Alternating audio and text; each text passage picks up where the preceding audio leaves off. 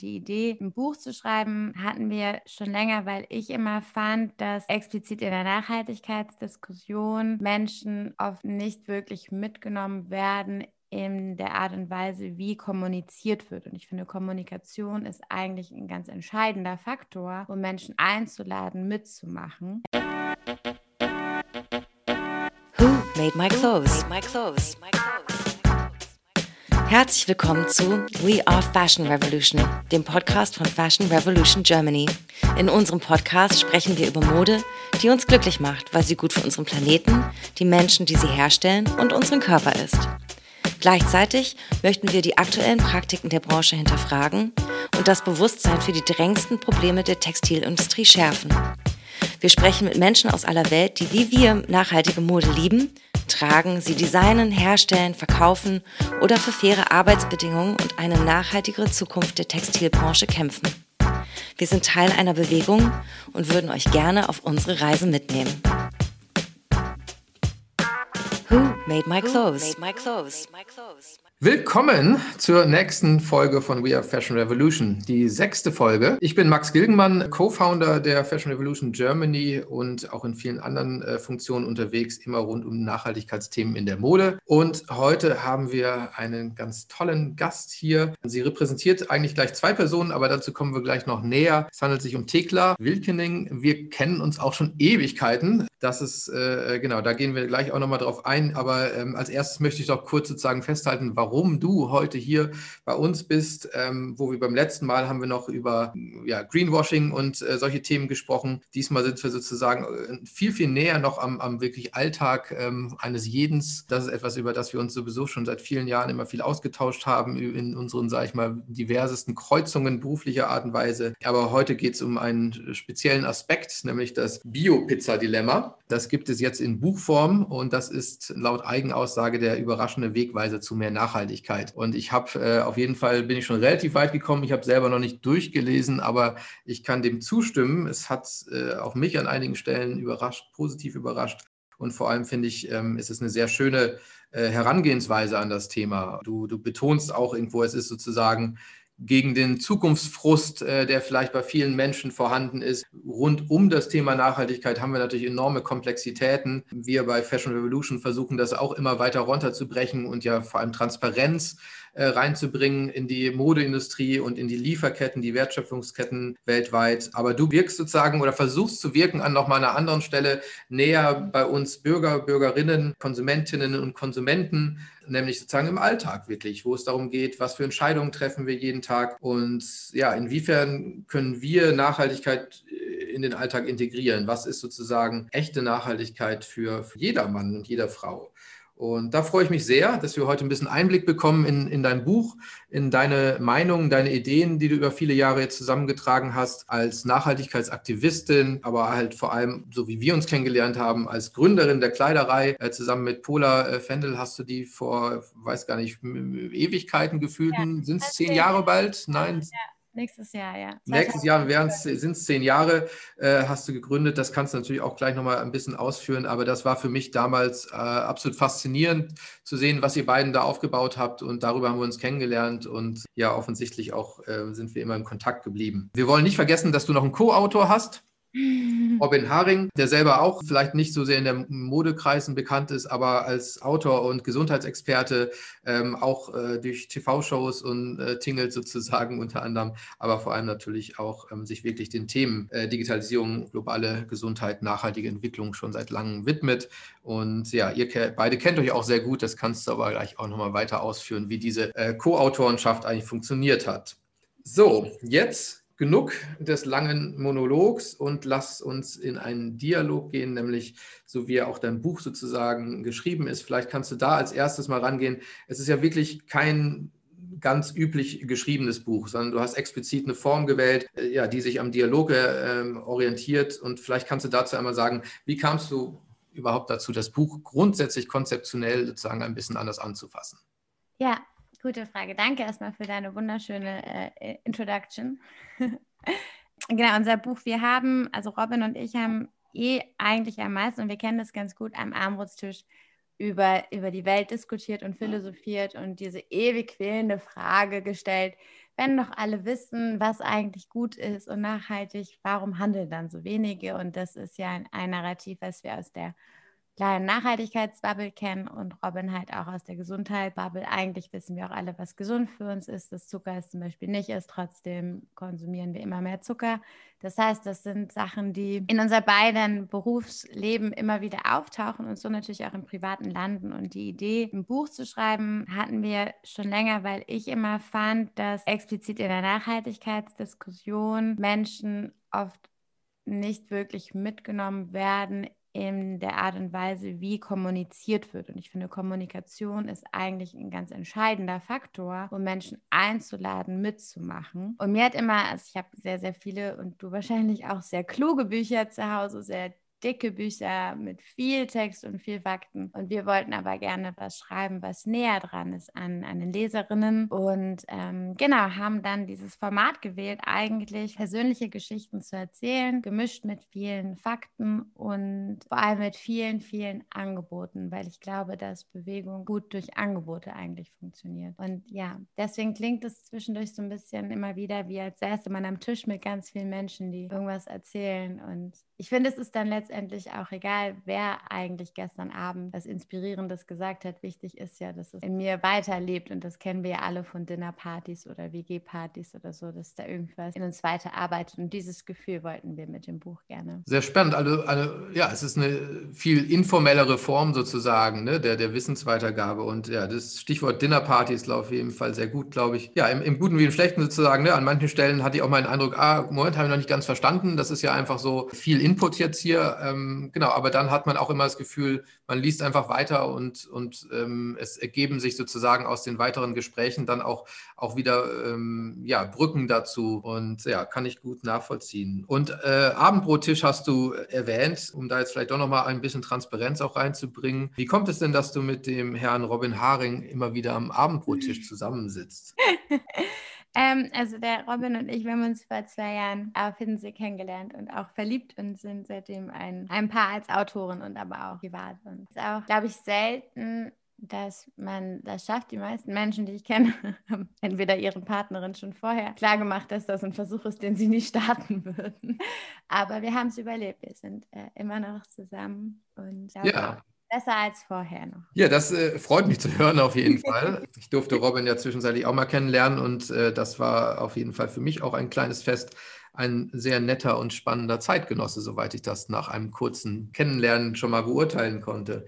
Und man liest es natürlich auch in dem Buch, dass, dass ihr dort gut kombiniert, dass ihr aber wahrscheinlich ja auch, auch untereinander einen spannenden Dialog hattet. Ne? Ihr, ich denke, ihr unterscheidet euch ja auch in der Herangehensweise an das Thema, nicht nur, weil ihr aus verschiedenen Blickwinkeln Mode, Gesundheit kommt, sondern, glaube ich, auch vom Typus her. Ja. Ähm, und das fand ich auch ein spannendes, äh, ein spannendes Spannungsverhältnis, was man da doch gespürt hat. So einerseits gibt es sozusagen eher das Dinnerparty-Gefühl ähm, und man wird sozusagen von, von Informationen umgarnt. Man kann sich gar nicht so dagegen wehren. An anderen Stellen kommt dann doch immer mal wieder eher der Wissenschaftler ähm, durch. So hat man das Gefühl, ah, okay, hier gibt es ja. doch ein paar Fakten, die auch mal ähm, gerne durchpieksen wollen. Wie seid ihr da vorgegangen oder wie, wie habt ihr es geschafft, da so eine gute Balance auch zu finden? Ja, das ist eine schöne Frage, weil das tatsächlich gar nicht so leicht war. Und in der, im Design Thinking benutzt, benutzen wir oft diese Backcasting-Methode, also wir eigentlich überlegen, wo wollen wir hin und von da aus dann die Schritte gehen. Und tatsächlich hat das für unser Buch auch gut funktioniert, dass wir, oder ich muss noch mal kurz ausholen, mein größter Anspruch an einem Buch ist, dass es ein Buch sein muss, weil es natürlich auch nachhaltig überhaupt die Frage, weil es auf Papier gedruckt wird, weil der Verlag niemals genau sagen kann, wie viele Exemplare brauchen wir jetzt wirklich. Und das, ich finde, man sollte sich das dann gut überlegen, ob das wirklich die Papierform die richtige ist. Und die war für mich richtig, weil ich wollte, dass wir, wenn wir es lesen, Dinge unterstreichen können oder wie du auch Eselsohren rein reinmachen können und es rumtragen können. Und so war dann auch der Anspruch, es müssen Kernaussagen drin sein, die eben unterstreichbar sind. Und das war am Ende dann für uns auch der Schlüssel. Wir haben uns hingesetzt und aufgeschrieben, was sind wirklich die Sätze, die wir sagen wollen. Was sind Aussagen, die wir da drin haben wollen. Ähm, so, so Takeaways quasi.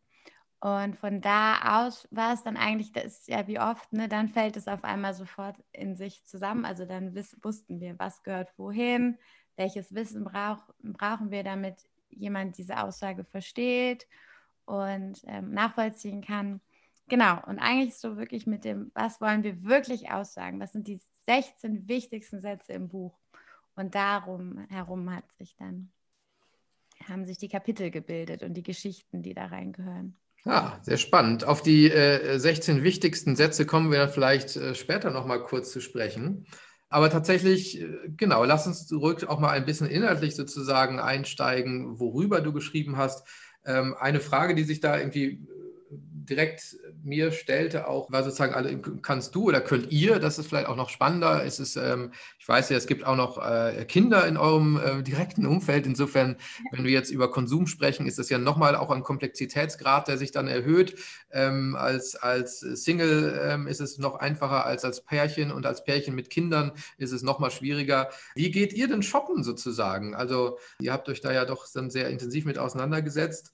Genau, kannst du da mal sozusagen aus einer Parallele, wie es vielleicht, hm, wenn, wie, wie ihr es im, im Buch beschrieben habt und wie es bei euch dann tatsächlich auch real ist, vielleicht mal einen kurzen Schwank erzählen? Gute Frage. Wir gehen, wir gehen tatsächlich alle wirklich sehr, sehr, sehr, sehr wenig shoppen. Also mein Sohn ist jetzt acht und Robins Sohn ist zwölf und die Tochter ist 14. Und Robin selber, glaube ich, war, bevor er mit mir zusammen war, gar nicht shoppen.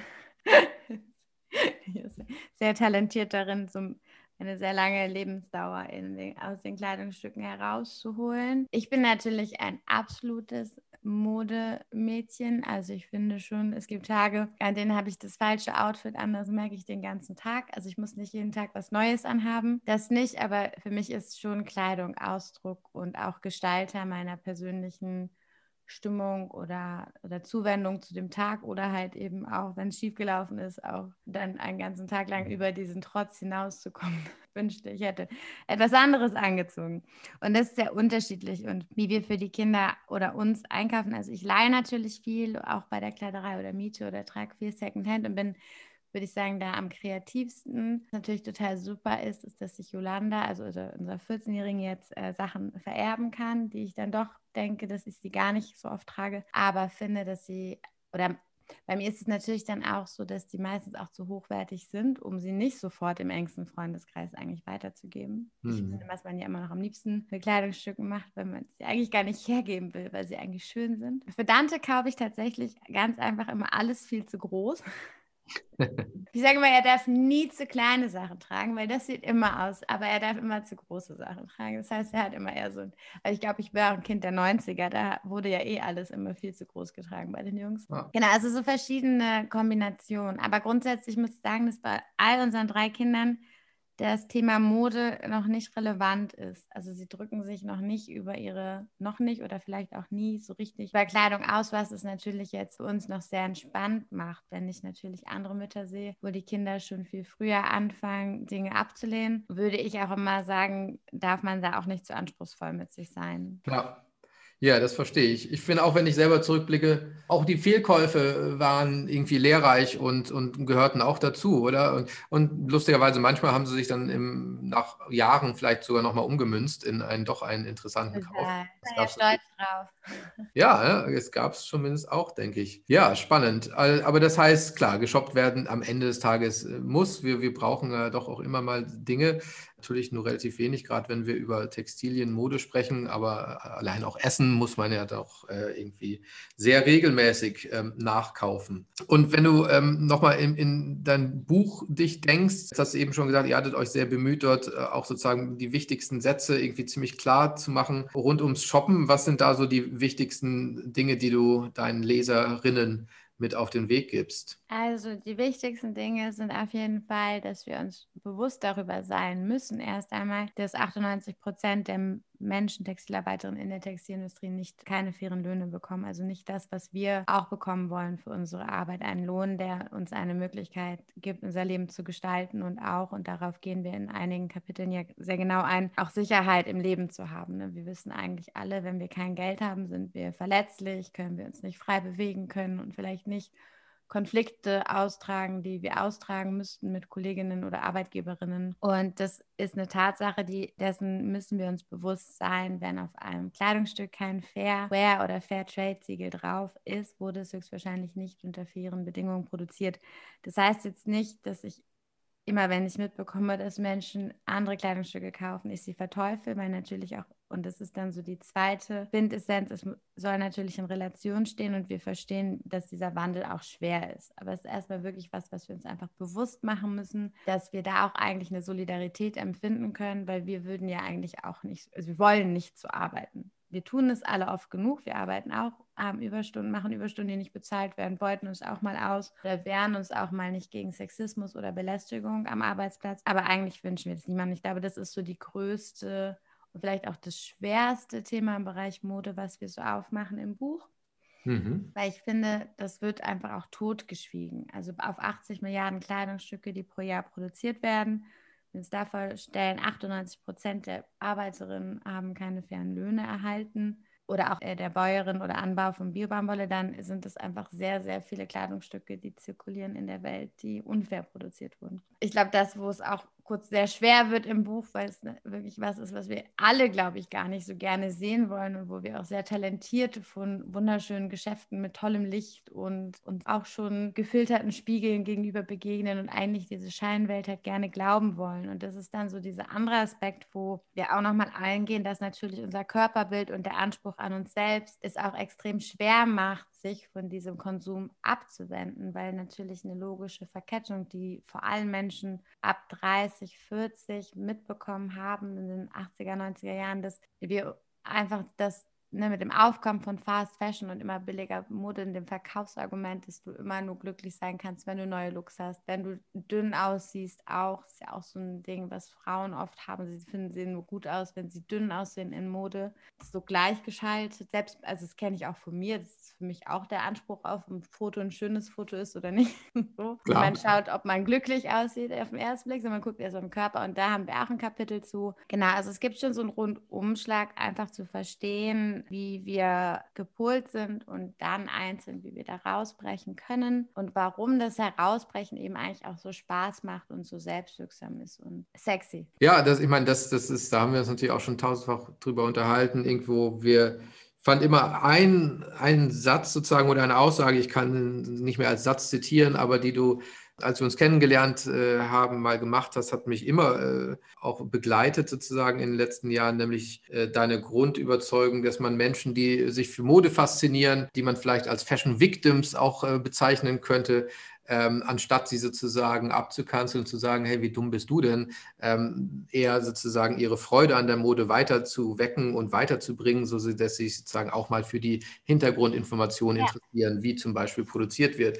Das fand ich immer einen, einen sehr, sehr schönen Ansatz und das, das erinnert mich jetzt nochmal daran, ähm, und das hat tatsächlich ähm, auch mein, mein Handeln in den letzten Jahren immer wieder mitgeprägt, ähm, weil man verfällt natürlich schnell in, in, in so eine einen Blickwinkel, wo man, ne, wo man sich sozusagen über eine andere Person stellt und denkt, ich weiß, wie es besser geht, irgendwie und so weiter. Und das allein ist aber ja auch schon Teil des Problems, weil keiner hat die Lösung. Wir, wir brauchen ja so viel äh, Lösungen noch für die nächsten Jahre. Wir haben viele Ansätze, es gibt viele Ideen, ähm, aber von Lösungen, also keiner kann behaupten, dass er die Lösung hätte. Und ich behaupte auf jeden Fall sehr sicher, es gibt nicht die Lösung. Es gibt nur sehr, sehr viele Lösungen, die hoffentlich auch gut zusammen funktionieren und die wir aber auch alle noch experimentell sozusagen erstmal finden möchten. Auch ein Rat im Buch, dass wenn jemand dir erzählt, wie es richtig geht, dann einfach gehen. Perfekt, das äh, ähm, würde ich auch wirklich nochmal unterstreichen wollen. ähm, das äh, ist auf jeden Fall immer ein Zeichen dafür, dass die Person dir gegenüber es noch nicht komplett verstanden hat. Ja. Ähm, das kann es nicht sein. Weder kann es den einen Weg geben, noch kann es einen Weg geben, den alle gehen. Das sind für mich beides Ausschlusskriterien. Wenn ja. jemand behauptet, äh, wenn das nur alle machen würden, äh, ja. dann bin ich immer auch schon raus, weil ja, das, das ist immer eine schöne Vorstellung, die aber natürlich nicht haltbar ist. Und das ist wiederum natürlich das Schöne an deinem Buch, dass es so nah am Leben äh, geschrieben ist, ne? dass es wirklich aus dem Leben heraus ja geschrieben ist, wie wir schon gehört haben, faktisch ja ähm, aus dem Dialog äh, mit Robin, aus deinem Dialog natürlich über die vielen Jahre, die du jetzt ja ähm, auch ähm, seitdem du sozusagen die Kleiderei äh, dann ja sozusagen weitergegeben hast, im Endeffekt bewegst du dich als Expertin ähm, auch vor allem mit dem Thema der Kreislaufwirtschaft, wo die Kleiderei ja auch schon sozusagen einen Teilaspekt äh, davon äh, bearbeitet hat, äh, bewegst du dich jetzt als Beraterin mehr. Wenn man da, wenn, wenn du da die Erfahrungen, die du über die Jahre gemacht hast, sozusagen auch nochmal Revue passieren lässt, du hast davon sicherlich ja einiges auch mit ins Buch einfließen lassen. Wenn wir so über Kreislaufwirtschaft sprechen und dann nochmal auf dein Buch blicken, wo würdest du sagen, was sind so da die wichtigsten Erkenntnisse, die du nochmal ja, unseren Zuhörerinnen jetzt sagen, auch nochmal gegenüber betonen könntest? Ja, im Buch gibt es tatsächlich wirklich, also wage ich den Vorstoß, mal die anderen das andere Modell von Besitz oder Nichtbesitz zu denken. Also Kreislaufwirtschaft hat ja grundsätzlich zwei Richtungen. Das eine ist, die, ähm, das Material an sich wieder zu verwenden, zu recyceln oder als zum Beispiel wie PET-Flaschen auf die kleinsten Bestandteile runterzubrechen und wirklich als, als neues, neues Material dann wieder zu verwenden. Und Kleiderei ist wie diese andere Richtung, dass wir das Produkt an sich gar nicht erst zerlegen oder zerteilen, sondern erstmal sehr lange weiter benutzen als das, was es ist, als Kleidungsstück oder dann auch noch upcyclen könnten. Also äh, wenn es kaputt ist, vielleicht nochmal was Neues draus machen, bevor wir überhaupt darüber nachdenken, es als Baumwollfasern zu schreddern oder als Polyester hoffentlich irgendwann auch genauso Energie recyceln wie jetzt halt die PET-Flaschen, was übrigens vor drei, vier Jahren ja auch noch nicht denkbar war. Also das geht jetzt auch sehr schnell. Und im Buch geht, also noch weiter gehen wir aber natürlich, wenn wir uns überlegen, müssen wir dann wirklich überhaupt alles besitzen? Und ich finde, so eine Diskussion kommt ja so langsam auch auf in den Eigentums- und Mietverhältnissen in Wohnungen Wohnungen, weil natürlich auch gar nicht mehr alle Eigentum anschaffen können. Entsteht ja auch so ein bisschen gerade im Zeitgeist das Gefühl, naja, eine eigene eine gemietete Wohnung ist ja eigentlich auch viel cooler, weil die ist viel flexibler und ich kann mich viel besser bewegen. Und müssen wir genauso sonst auch alles anschaffen, besitzen und immer diese Verantwortung dafür übernehmen. Also wenn ich einmal zum Beispiel an meine Studie- oder Ausbildungszeit denke, hatte ich zum Beispiel das Glück, sehr viele Möbel von meiner Familie ausleihen zu können, weil wir viele gute Möbelstücke haben, die auch teilweise immer noch bei mir wohnen. Aber ich kannte auch total viele Menschen, Menschen, die einfach so eine IKEA-Grundausstattung gekauft haben. Und ja, ich meine, die zieht nicht mit um. Die wird ja sukzessive ausgetauscht. Und warum besitzt man sowas überhaupt? So Möbel, die für eine gewisse Zeit eigentlich eh nur bei mir sein sollten. Und da gibt es ja immer wieder so Vorstöße, dass man die Sachen zurückgeben kann. Und ich finde, davon müsste es halt viel, viel, viel, viel mehr geben. Weil Michael Braungart zum Beispiel einer der größten Denker der Cradle to Cradle, also ähm, Vision, also von der Wiege zur Wiege, also wirklich alles im Kreislauf zu denken, alles wie den Kirschbaum zu denken, der ja komplett zirkulär seine Früchte, seine Blüten, seine Blätter abwirft. Und der sagt ja auch immer, wir wollen doch eigentlich gar nicht besitzen, wir wollen doch nutzen. Und größte Beispiel ist ja jetzt auch das Smartphone. Warum muss ich das eigentlich besitzen? Ich möchte doch nur kommunizieren. Das finde ich total tolle Gedanken, die wir auch im Buch aufmachen machen und wo wir auch ein paar Fragen stellen, warum das eigentlich so ist und was eigentlich mit der Textilbranche auch passieren könnte, wenn wir sie konsequent anders denken. Das ist jetzt der Teaser, der Cliffhanger. Ja, das ist ja ein bisschen, wie man es, ähm, sage ich mal, aus meiner Sicht jetzt äh, mit einem anderen Beispiel äh, aus der Automobilindustrie sozusagen auch zeichnen könnte äh, oder, oder übertragen könnte. Dort ist ja seit vielen Jahren jetzt die Frage, okay, was passiert mit den ne, blöde Autohersteller, ähm, und ähm, am Ende, äh, genau, ist das neue Buzzword ja sozusagen Mobilitätsdienstleister. Und das könnte man natürlich auch auf die Modeindustrie übertragen und sich fragen, könnten Modeunternehmen in Zukunft äh, Bekleidungsdienstleister sein oder Einkleidedienstleister sozusagen. Ja, das, äh, ja, das ist natürlich sehr spannend. Ich meine, wir sind in einer Zeit, wo vieles neu verhandelt wird, wo, denke ich, auch der gesellschaftliche Wandel, man hat es jetzt gerade an den Wahlen doch wieder gesehen, vieles verändert Stimmungen oder ganze sag ich mal, ja, gewohnte Bilder ähm, abändert. Ne? Also das Wahlverhalten. Heute äh, haben wir auf jeden Fall ein sehr ungewohntes Bild zum allerersten Mal gesehen. Also heute ist das Selfie von äh, Annalena Baerbock und Robert Habeck und Jan Lindner und, und äh, viral gegangen. Und das ist ja, ja, wirklich toll, weil das ja ein Bild, glaube ich, damit hätten wir am Sonntag um 17 Uhr die wenigsten Menschen jeweils in ihrem nächsten Lebensjahr gerechnet. Und das, genau. Auf jeden Fall. Wieder, wie Wandel einfach überall passiert. Also, es gibt auch schon die ersten Memes, die das äh, auf die Schippe nehmen. Es ist auf jeden Fall sozusagen popkulturell sofort eingebunden. Und genau, das zeigt halt auch, wo wir stehen. Ne. Jetzt stehen wir äh, hier konkret in, in, Deutschland vor einer Regierungsbildungsfrage, in der plötzlich die Grünen und die Liberalen ähm, zu den Königsmachern irgendwie äh, gezählt werden. Und auch gesamtgesellschaftlich stehen wir an einer Stelle, wo wir uns vieles fragen müssen, wie wir jetzt in Zukunft irgendwie weitergehen. Themen wie Digitalisierung, ähm, die unser aller Leben massiv verändern, verändert haben schon und noch weiter verändern werden finden nach wie vor bisher politisch kaum statt. Es hat fast ähnlich wie bei Nachhaltigkeit.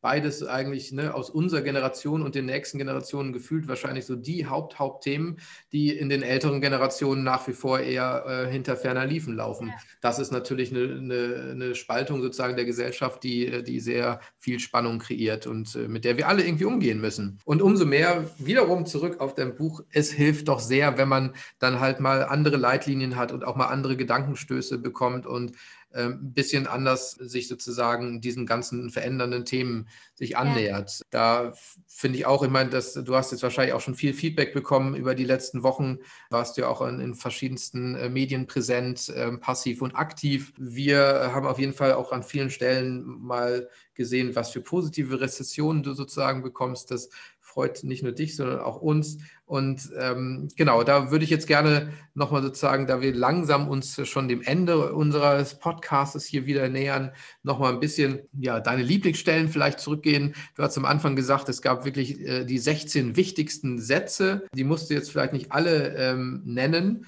Aber ja, was, was würdest du sagen? Vielleicht hast du noch irgendwie ein oder zwei Sätze zumindest, die du ja vielleicht sogar vorlesen magst, um anzuteasern, weil wir haben vorhin schon geklärt, äh, dein Buch wird es nicht als Hörbuch geben in absehbarer Zeit. Insofern ähm, ist äh, wirklich dieser Podcast und deine weiteren Auftritte sind sozusagen die einzige Chance, mal äh, die Worte in Originalstimme zu hören. Das wollen wir doch auf jeden Fall hier einmal zumindest gerne unseren Zuschauerinnen auch oder Zuhörerinnen auch. Ja, ja, total gerne. Also für mich, und es steht auch so im Buch, war ein sehr, sehr ausschlaggebender Satz, den ich gelesen habe von Anoni, der Sängerin von Anthony and the Johnsons, die wir alle ja bestimmt früher gehört haben. Und sie quasi sagt das, oder ich kann es auch wirklich gerne vorlesen. Die Künstlerin und Musikerin Anoni berichtet in dem Handbuch Wann, wenn nicht wir, der Widerstandsgruppe Extinction Rebellion, dass sie erst mit zunehmendem Alter klar geworden sei, dass die Unterdrückung schwuler Männer und die Unterwerfung der Frauen sich nicht nur aufeinander begründen, sondern auch den Weg bereitet haben für die zerstörerische Ausbeutung der Natur. Und das fand ich so bahnbrechend, wie systematisch alles zusammenhängt. Und es stimmt ja auch. Also wir gehen dann nämlich auch nochmal auf den anderen Teil von Kreisläufen ein, dass unser ganzes Leben natürlich eigentlich ein Kreislauf ist und wir generell versuchen, uns immer wieder in so lineare Systeme zu pressen. Am besten noch binär, also Mann, Frau, erfolgreich, nicht erfolgreich, extrovertiert, introvertiert. Und ich glaube auch, also dieser einfache Satz von ihr, das so wahnsinnig für mich nochmal. Manchmal spürt man ja Sachen und deswegen auch wieder bei einer Dinnerparty. Und dann schreit man ja fast auf, weil jemand anders endlich so Worte dafür findet. Und das, dann denke ich so, ja, ja, genau das. Endlich ist es mal ein Satz, den ich so mitnehmen kann. Genau. Und wie sehr wir eigentlich alle, alle Aktivistinnen gerade eigentlich dasselbe versuchen zu bewegen. Und für was wir brauchen, ist einfach eine Aufspaltung von diesen linearen Wachstum immer weiter nach oben und immer klarer binär, sondern mehr Durchmischung, mehr Toleranz, mehr Akzeptanz von allem Weiblichen in uns, in der Welt, von allem Zerbrechlichen, von allem auch mal Schwachen, von allem auch mal Müden.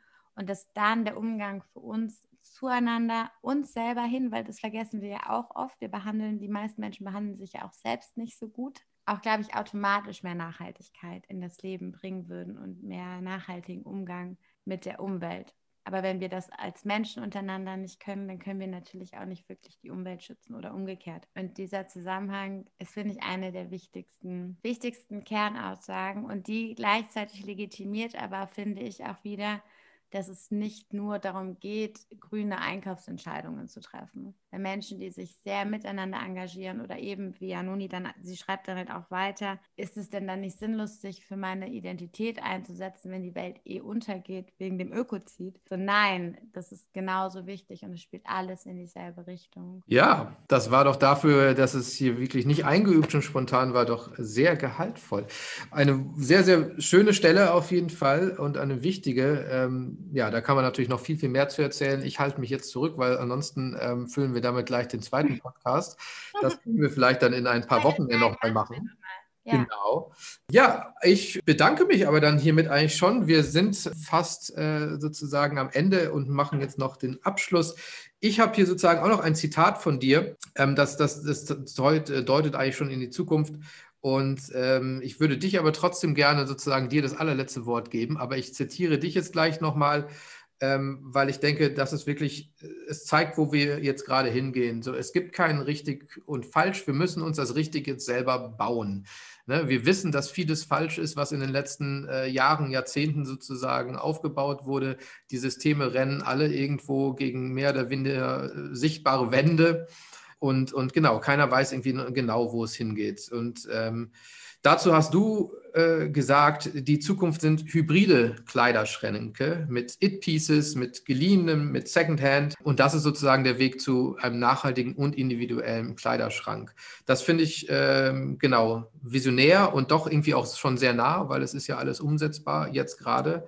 Und ähm, genau, insofern, das fasst es irgendwie schon ziemlich gut für mich zusammen, was man alles aus ähm, diesem Buch auch ziehen kann, wobei dort die Bandbreite ja noch viel größer ist. Ähm, fand auch sehr schön, dass du es natürlich aus irgendwo einer Modeperspektive schreibst, weil das auch du bist. Gleichzeitig man wirklich nicht das Gefühl hat, ähm, man ist jetzt gefangen in der Modewelt, sondern es geht mehr um das Leben und um Lebensqualität am Ende des Tages. Und ich denke, das ist auch etwas, wo wir wieder bei wären. Nachhaltige Mode aus meiner Sicht, wenn man bedenkt, dass Mode eine Ausdrucksform ist, wie du vorhin auch schon mal betont hast, sollte halt auch der Ausdruck eines nachhaltigen Lebensstils sein. Und ähm, genau deswegen finde ich auch, ist die Mode an sich, ist nicht nur wichtig, die Modeindustrie sozusagen nachhaltiger zu gestalten, sondern äh, wenn wir eine nachhaltige Mode haben, dann glaube ich auch, dass das eine Vorbildfunktion für viele andere Bereiche im Leben ist. Und das freut mich, dass du da auf jeden Fall mit dran arbeitest.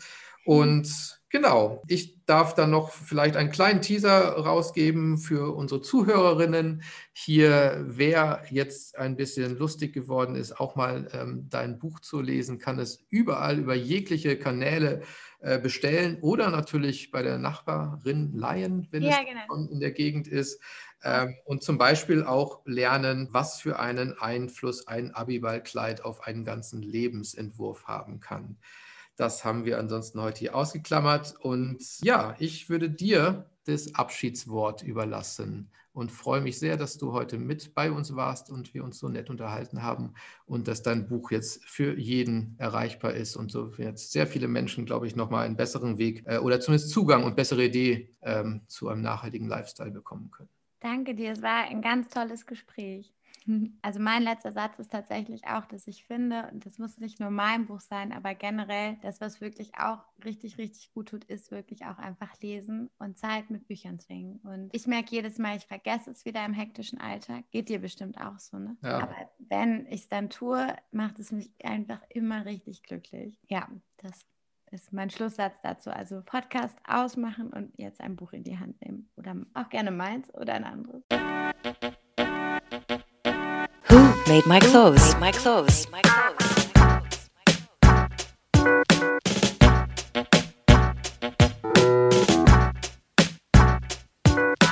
Who made my clothes? Made my clothes. Made my clothes.